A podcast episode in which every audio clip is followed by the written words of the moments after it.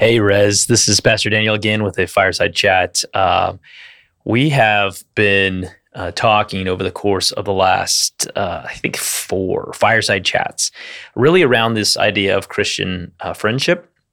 We've looked at what it what it really means to be known and why that's such a desire for Christians and humans in general.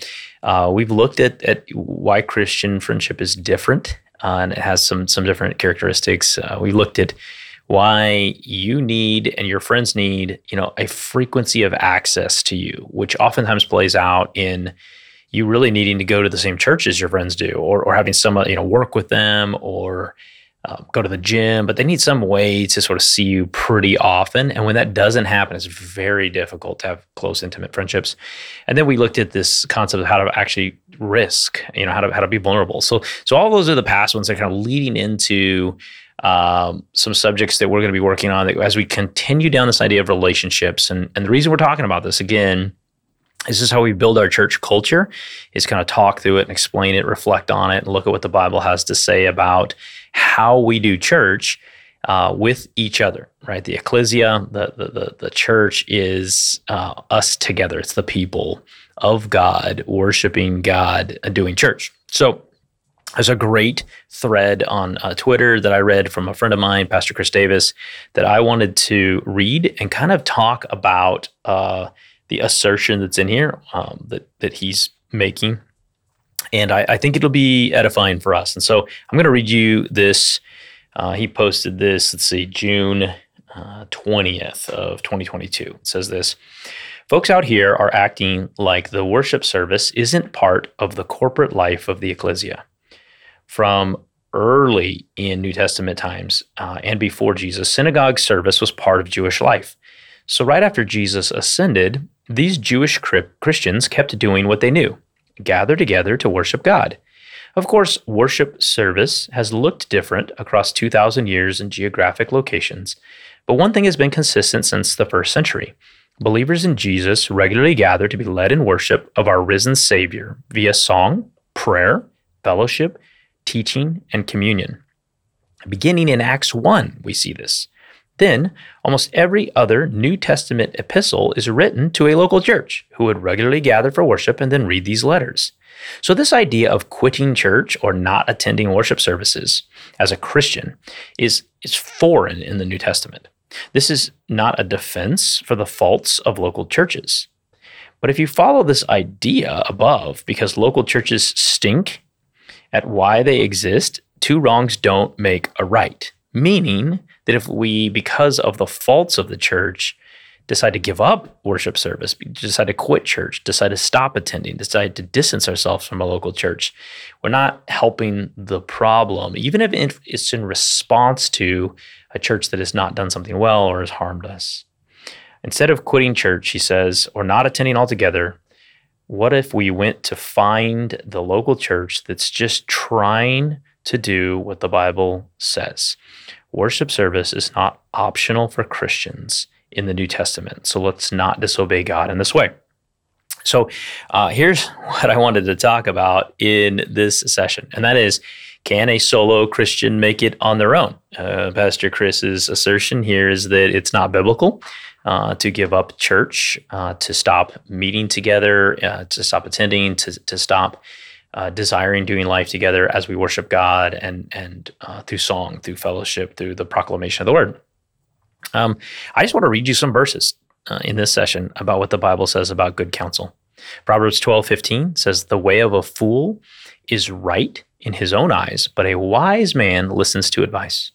Proverbs 11:14 says where there is no guidance a people falls but in an abundance of counselors there is safety. Proverbs 19:20 says listen to advice and accept instruction that you may gain wisdom in the future. In fact, Proverbs is full of these.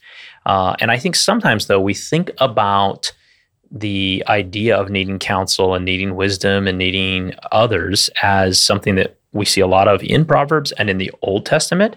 But then that, that changed in the New Testament because the Holy Spirit was sent.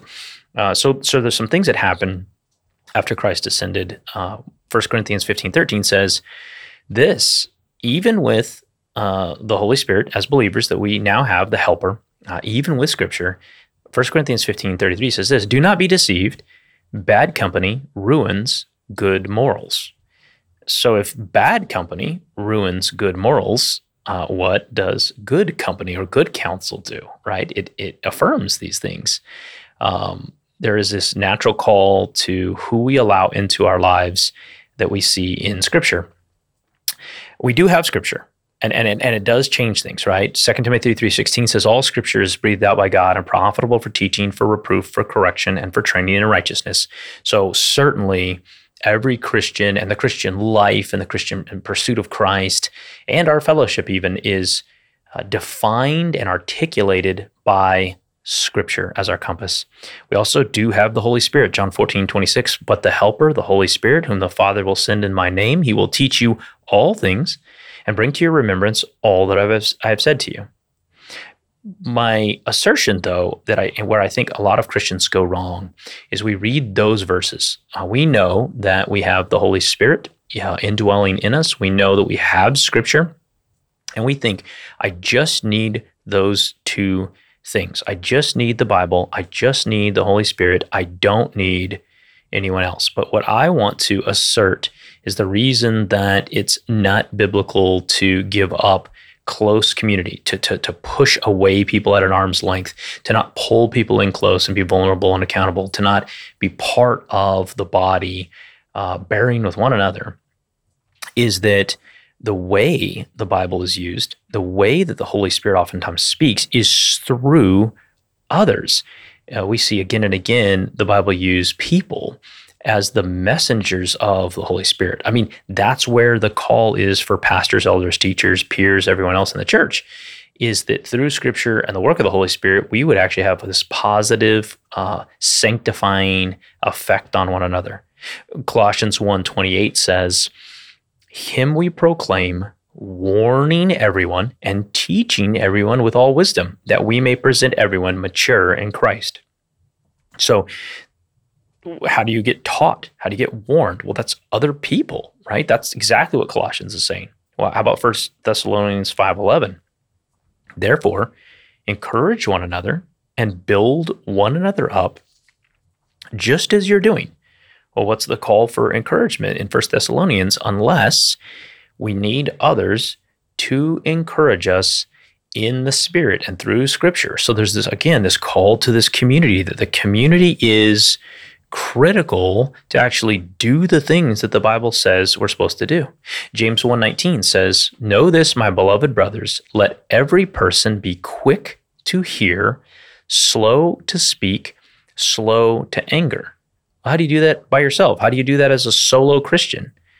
If we're going to work on this idea of being better listeners and being slower to speak and comment, we need to be around other people. In fact, we could, we could maybe even make the assertion that we we might need to be around other people that we don't even particularly mesh with. Uh, you know, we we know that our brother and sister in Christ. You know, maybe we theologically get along, or we have some some commonality in terms of the church. But um, you know, maybe our personalities aren't aren't great, but that is actually how we grow in our listening and, and, and patience and speaking. Uh, Ephesians four fifteen says, rather. Speaking the truth in love, we are to grow up in every way into Him who is the head, into Christ. So, this is about the body of Christ. Speaking the truth in love means that other believers, you and I, are going to be called at times to correct. We're going to need to speak the truth in love in order to correct something that we see. That's relational in nature. So, I just want you to think about what we just heard the Bible say about the Christian life. There's teaching and warning. That's relational in nature. Other people need to do that. Encouragement from others. Other people need to do that. Learning how to be a better listener and more patient when we speak. We need other people in order to do that. Being corrected by others. We need other people to do that. So, this idea that somehow a, a solo Christian, a, a Christian without a church, a Christian without close Christian community is going to thrive is crazy. So, it's not just like Pastor Chris was saying in his uh, series of tweets that it's unbiblical. It is. uh, and that there's no precedent for it in the New Testament. There's not. It's also that if we really start to dig into the scripture of what we're being called to do and how we're being called to grow in Christ, it's relational with other messy humans over and over and over again. And so uh, I just I want to encourage you if you're in a um, if you're in a state right now where maybe you're frustrated with the church or with people in the church, I want to encourage you uh, by design uh, we are being sanctified, we're being matured by dealing with one another in Christ. And I want to reiterate the importance of close Christian relationships in your life. People that are, I mean, you're bringing them in to see what's going on. And if you want more definition around what a close Christian relationship looks like, we got probably three or four of the previous fireside chats that really kind of parse this out of what it looks like to, to be known to let people in and why that's really critical. So I appreciate you guys. I hope those scriptures were edifying. I hope you can kind of chew on this for a little while uh, and kind of think about why other Christian believers are just so necessary for us to continue to mature in our pursuit of Jesus Christ. Love you guys.